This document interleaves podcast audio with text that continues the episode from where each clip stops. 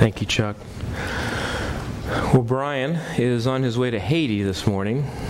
He was delighted to know that the direction from Louisville to Haiti would go through Chicago and was uh, curious about that. And then to Miami and then on to Haiti. So it's going to be a long day of travel for him. Please pray for him as he travels and spends the week there teaching and preaching there. It's my honor and privilege to be able to open the Word with you, and you've already begun to hear the passage that we're going to look at together today. So, Matthew chapter 6 is the text we're going to be dwelling in.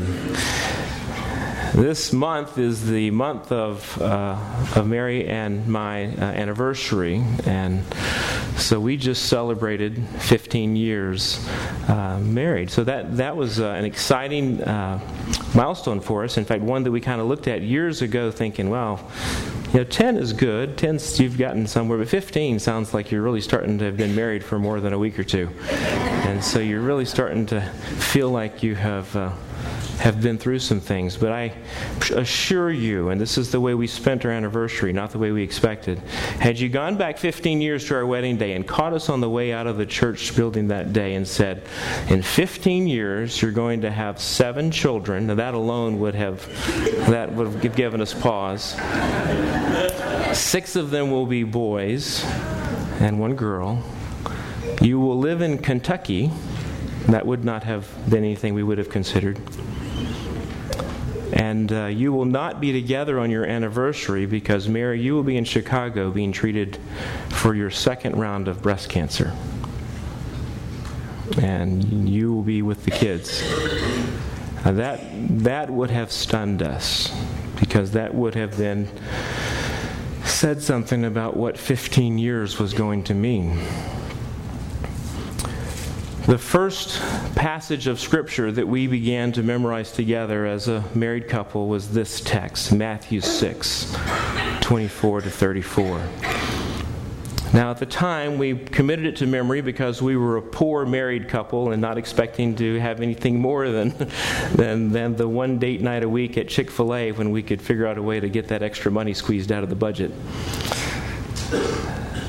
We have since those days found so many other ways that this text enriches our life other than financial provision, though it certainly is centered around the concept of money, even by explicit statement that you cannot serve God and money. But there's so much more involved here than just the subject of how you spend your money or whether or not you feel like you have any. This passage is about kingdoms and dominions and masters and servants. It's about who's reigning in your life. It's about where your trust and rest lie.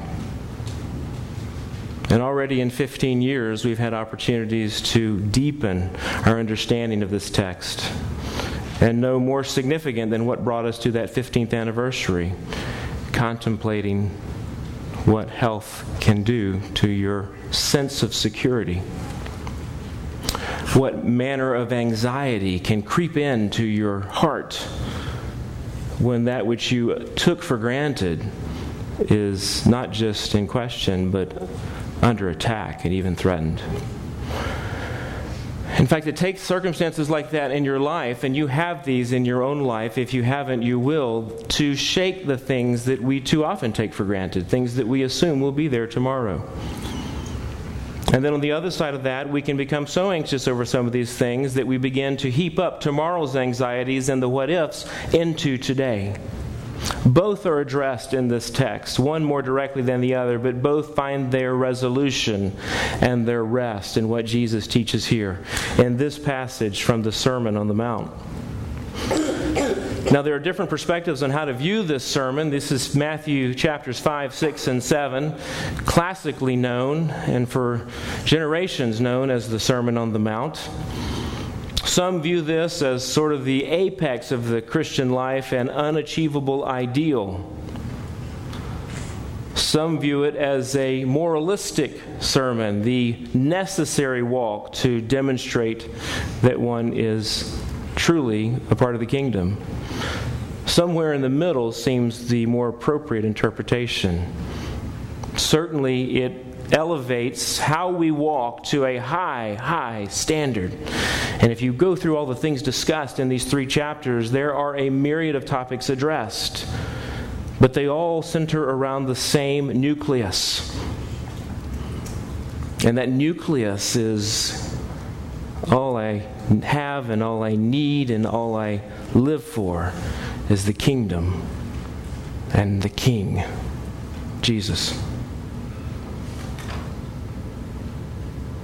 What is the kingdom of God? That question was asked of me many years ago when I was a pastor in Maryland. Someone came up to me just quite innocently and, and caught me off guard with what was a very good question. After a small group Bible study, she came up and said, What, what is the kingdom of God? When we're told to seek it first, what are we seeking?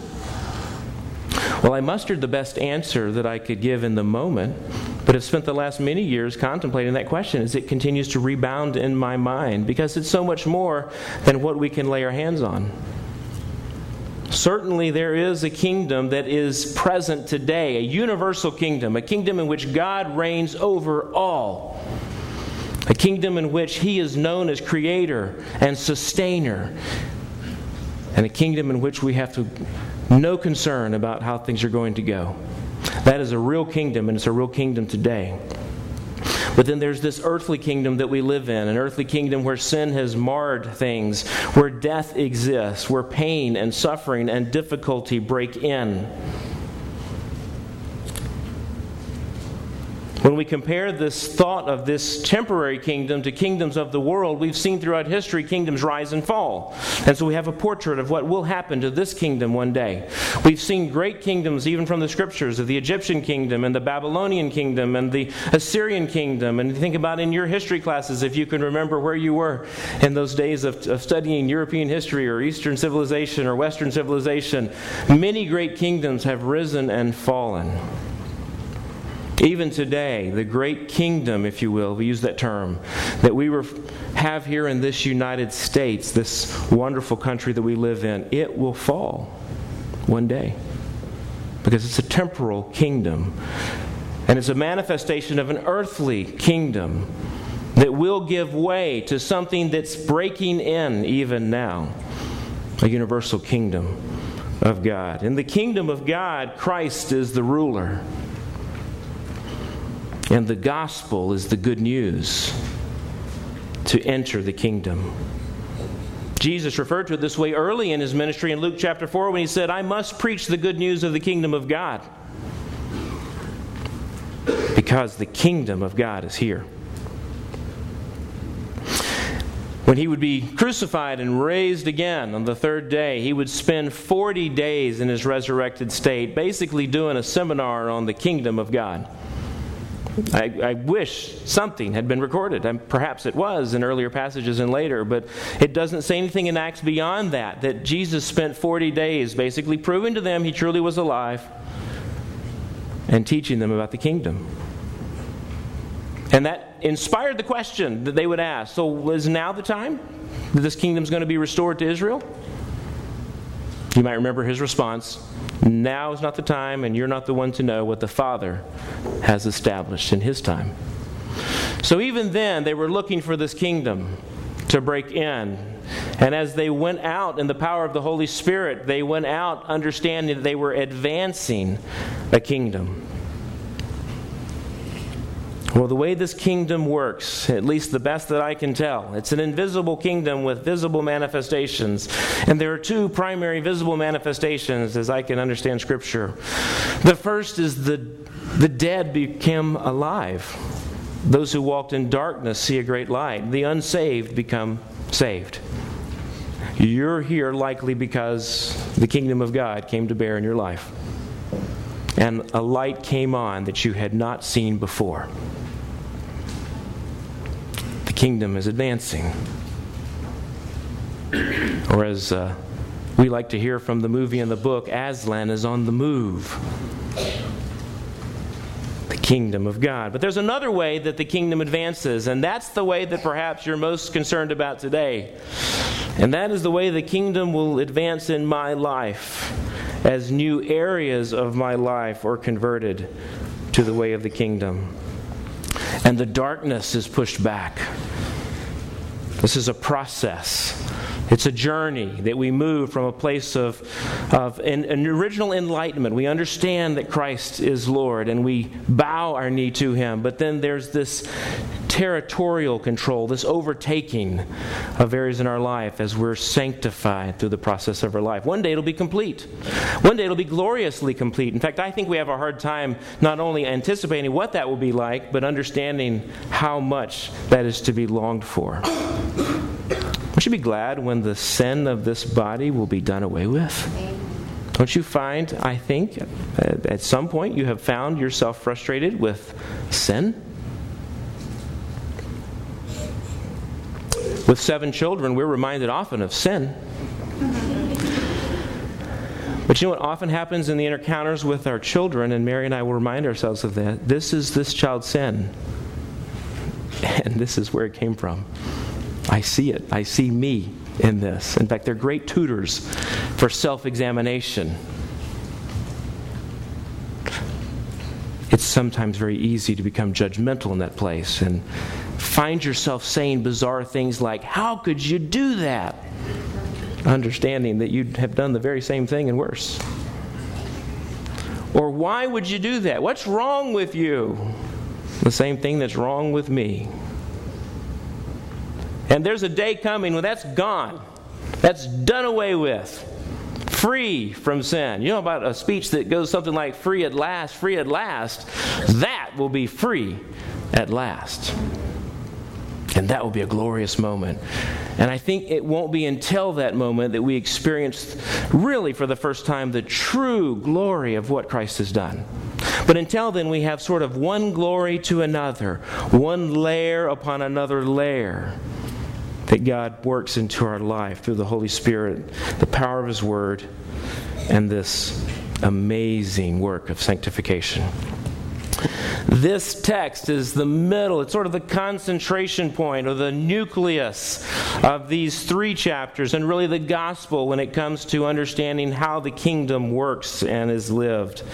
And Jesus introduces it by saying, Look, there's there's no way to serve two kingdoms. You can't serve two masters.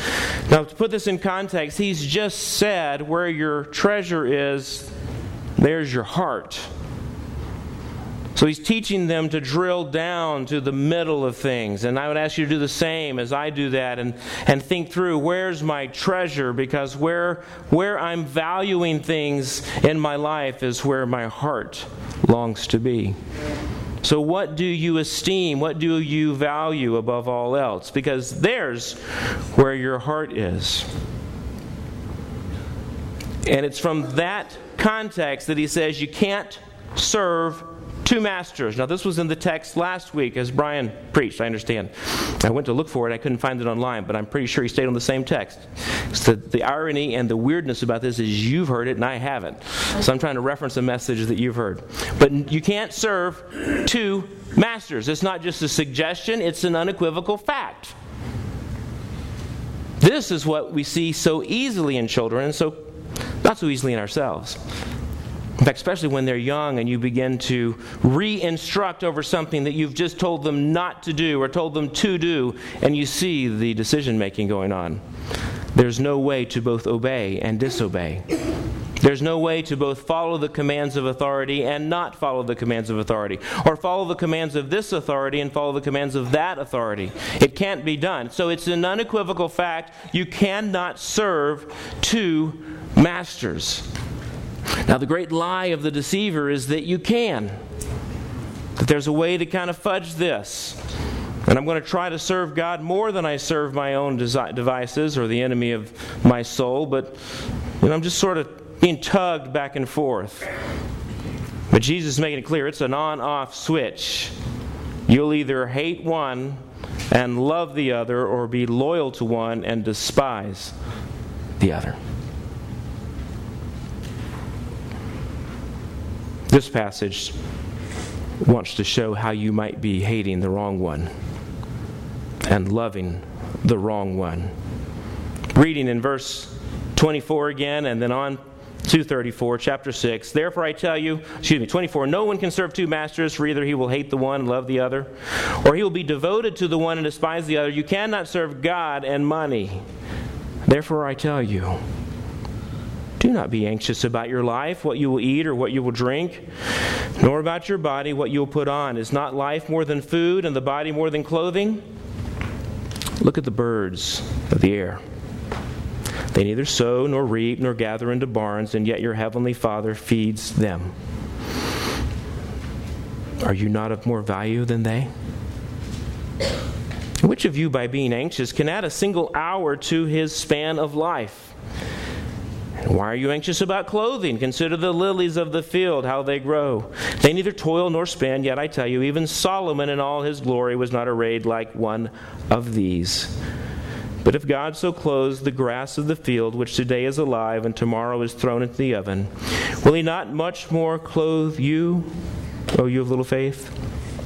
Therefore, do not be anxious, saying, What shall we eat, or what shall we drink, or what shall we wear? For the Gentiles seek after all these things, and your heavenly Father knows that you need them all. But seek first the kingdom of God and his righteousness, and all these things will be added to you. Therefore, do not be anxious about tomorrow, for tomorrow will be anxious for itself. Sufficient for the day is its own trouble. Now, we must be honest about ourselves. In America today, and in particular in our season of America, most of us are not too concerned about what we're going to wear or what we're going to eat. My guess is the bigger concern is which place will we eat today? And will there be a line? Or what outfit of a myriad of options might I put on tomorrow? If anxiety comes, it's over what outfit makes us look what way, rather than whether or not we have clothes. And yet, we still understand the text from the sense that we find much to be anxious about. In all of our wealth and all of our accumulation, we still find ways to be anxious. Do we not? Can we agree on that anyway? It may be other things. It may be 401ks, or it may be savings accounts, or it may be simply how to pay a particular bill. But there's a way to identify with this text on its content matter from a financial standpoint, because money never seems to be enough. Do you remember when you were young, or perhaps now you are still very young, and you would just long for a minimum wage job? Of course, now minimum wage to us looks significant compared to the minimum wage that I worked for, and perhaps some of you worked for even less than I. $3.35 was a robust sum for an hour worked in my first job. That would be laughed at today. Things have changed. Some worked for less than that in your minimum wage sum. Some of you maybe worked for very little due to different circumstances. But there was a season when you thought what you're making today would have been a dream come true. I mean, generally we look back and go, wow, if I had known I'd be making this much money when I was 18 I, I think I'm going to be rich. Life has a way of catching up and expenses filling out a budget of any amount. So it's not difficult to identify with the fact that a, we can lack. So the question isn't how we lack or if we lack, the question is what we do in the feeling of lacking. What do we do with that sometimes overwhelming sense of lacking. I believe there are four, at least four, but four principles here that Jesus gives that will help us turn the emptiness and the anxiety from a lack, due mainly from a misplaced priority, into the providential reality of Christ and his kingdom. So we're shifting from one kingdom to another. Because what Jesus is saying is where you are anxious is a demonstration of where you have had little faith, where you have misplaced your ownership of your life. Now, I have much, I feel like, to be anxious about. And in some ways, I have become an expert of anxiety because I can find things that aren't there to begin preparing for, to be anxious. So I know what the ledge feels like and know the difficulty of backing away from that and even arresting the thoughts that fill that void as I consider the what ifs of life. So please don't hear anything that I say as something that I have learned to its perfection and I'm now heaping upon you as some, some mandate. Hear us learning together at least four things from this passage to shift our affections from one master to another. The first is this command is uh, not to be anxious, is given three times in this text. Verse 25, I tell you, do not be anxious about your life. Verse 31, therefore do not be anxious. And verse 34, Therefore, do not be anxious about tomorrow. So, three times a command is given do not be anxious, which tells me that there is, first of all, a reality of anxiety, and that the attempt to store up the wrong treasure. Remember that part where your treasure is, your heart will be also, that contributes to that anxiety. And then the other side of that is there is a remedy for that anxiety, or it would not have been commanded to avoid it. So it has something to do with how we're heaping up treasures, what we're heaping up for. But there is an attempt to store up treasure of one kind that makes us anxious, and to store up treasure of another that relieves anxiety. So, drifting back those few verses before verse 25, Let's look at 19 and 20 to get the deeper context of this idea of heaping up or laying up treasure. Jesus says, Do not lay up for yourselves treasures on earth, where moth and rust destroy, and where thieves break in and steal. But lay up for yourselves treasures in heaven, where neither moth nor rust destroys, and where thieves do not break in and steal. For where your treasure is, there your heart will be also. The recent movie, and still in the theaters, about Steve Jobs begins with a scene where he is standing before the Apple uh, thinkers introducing a new product. It's 2001, and it's, it's time to unveil the latest breakthrough of Apple technology. And he has it in his pocket, so no one even knows, according to the scene, what it is that's coming. And he pulls out of his pocket this little device that's about the size of a cassette tape and he tells them that this is the new way to listen to music because now you can carry a thousand songs in your pocket. And he introduces the iPod that day. 2001 was the first iPod. Now, 2001 does not seem that long ago, and yet we are filled with pockets full of iPods and iPhones and iThings right? All over the place. When you think about that, in 2001, there was the introduction of this, this, this new device, this technology uh, breakthrough that was destroying. Remember, we, we used to have these ridiculous devices.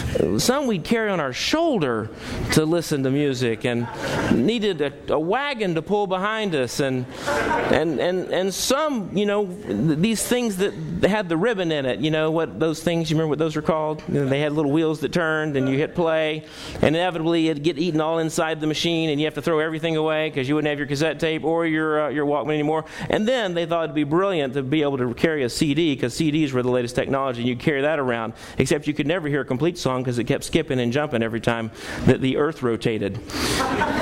and so this, these, were, these were things that we were contending with in the, in the 90s, the ancient 90s. We were dealing with this horrible technology. So this iPod wasn't going to skip, it was going to store more technology, more information. It was going to be the new breakthrough. And it has been. I mean, now you can carry more than a thousand songs in your pocket. Now you can not only carry the songs, but the pictures and the photos, and, and you can talk on it, and you can check your email on it. But 2001, not so long ago, millions of those little devices created. And where are they now? uh, moth and rust have destroyed them. Thieves have broken in to steal them. And even now, the device that you carry or whatever technological treasure you, you desire or treasure or uh, cherish, it too will eventually be in the world's landfills. Because of 12 years of gathering iPods and passing them down, even with seven children, just about everybody can have a hand me down iPod now in our home. Just about everybody can have some kind of handheld device because they're so plentiful. Yet the day will come when they're all heaped up. Those treasures are fleeting. Expand the category to your first automobile. Oh, how you babied that thing. Oh, it was a piece of junk to begin with, but not to you. You took care of it and you cleaned it and you washed it and you even tried to clean up the rust on it and did everything you could to make it look great because you treasured it. And yet now, where is it today? Uh, add that to your first home or, or clothing that was the in thing at the time. Of course, if you hang on long enough, you'll wear it again. You just got to keep the weight off. But this was the end thing at the time. That was the the fashion, the expensive fashion. You paid so much money for that particular shirt or or jacket. Boy, I was in the members only generation. Some of you don't know what that is. You can Google that, figure out what those jackets were. Or penny loafers. What a ridiculous idea to put a penny in a shoe. All these things that were such treasures are now gone. So Jesus is saying here store up treasures that will last. Because anxiety is going to result from heaping up treasures that don't. So if your heart is directed toward and poured into those treasures that moth and rust destroy, you're chasing the wind. You're grasping for things that will be gone, that will be destroyed or stolen or taken from you. So heap up that which can't be taken from you, that which is a treasure for heaven. Second principle here the condition of anxiety, though real, is unjustified in the face of how God displays his care. The condition of anxiety is unjustified in the face of how God displays his providential care. And here's where we think about the birds and the flowers. Have yet to see a bird begging for food on the street. Have yet to see a flower naked not sure what that would look like, so if I saw it, I don't know that I would know that's what it was. Was watching a, a time lapse series of photos uh, of dandelions. 30 days. They spring up, flower, go to seed, and disappear. 30 days. Even for 30 days, that flower is clothed. And I love the terminology about the flowers because it says they don't toil or spin. That's a really good terminology for us because we do a lot of toiling and spinning over things like this. Yet the implication here is, is that God is feeding and clothing everything around you. And aren't you of more value? When you walk out these doors this morning, when you leave here, you're going to see a field of green, perhaps some little, little spots of color.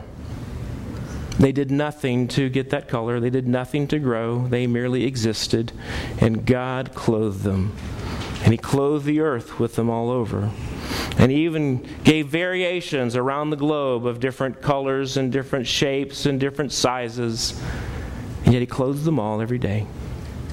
The birds of, of, of who knows how many types I was looking at, at, in particular, Palestine, what would this have meant to them? And between 350, 400 species of bird, perhaps, all of them fed with a variety of different, different sources of food. I know some birds eat worms, some birds eat berries, some birds eat seed, some birds eat mosquitoes. For that, we're thankful.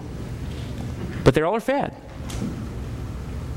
And Jesus intends for us to be reminded every time we see the bird flitter across the backyard just go into lunch.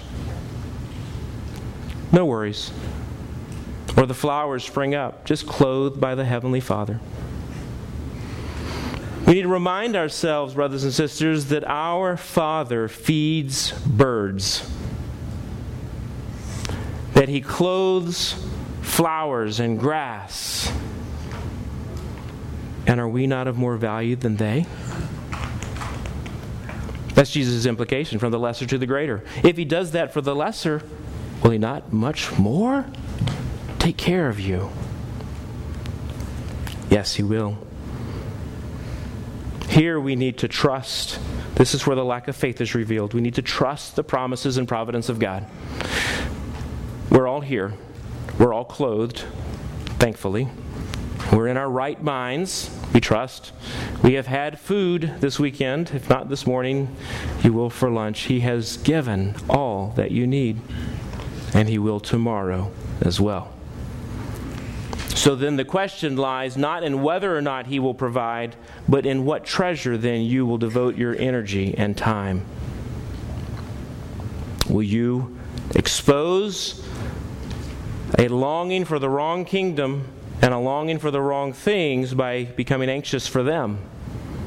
Or will you rest in what Jesus says if you'll trust in me, if you will seek first my kingdom, if you'll seek first this kingdom, all these things will be added.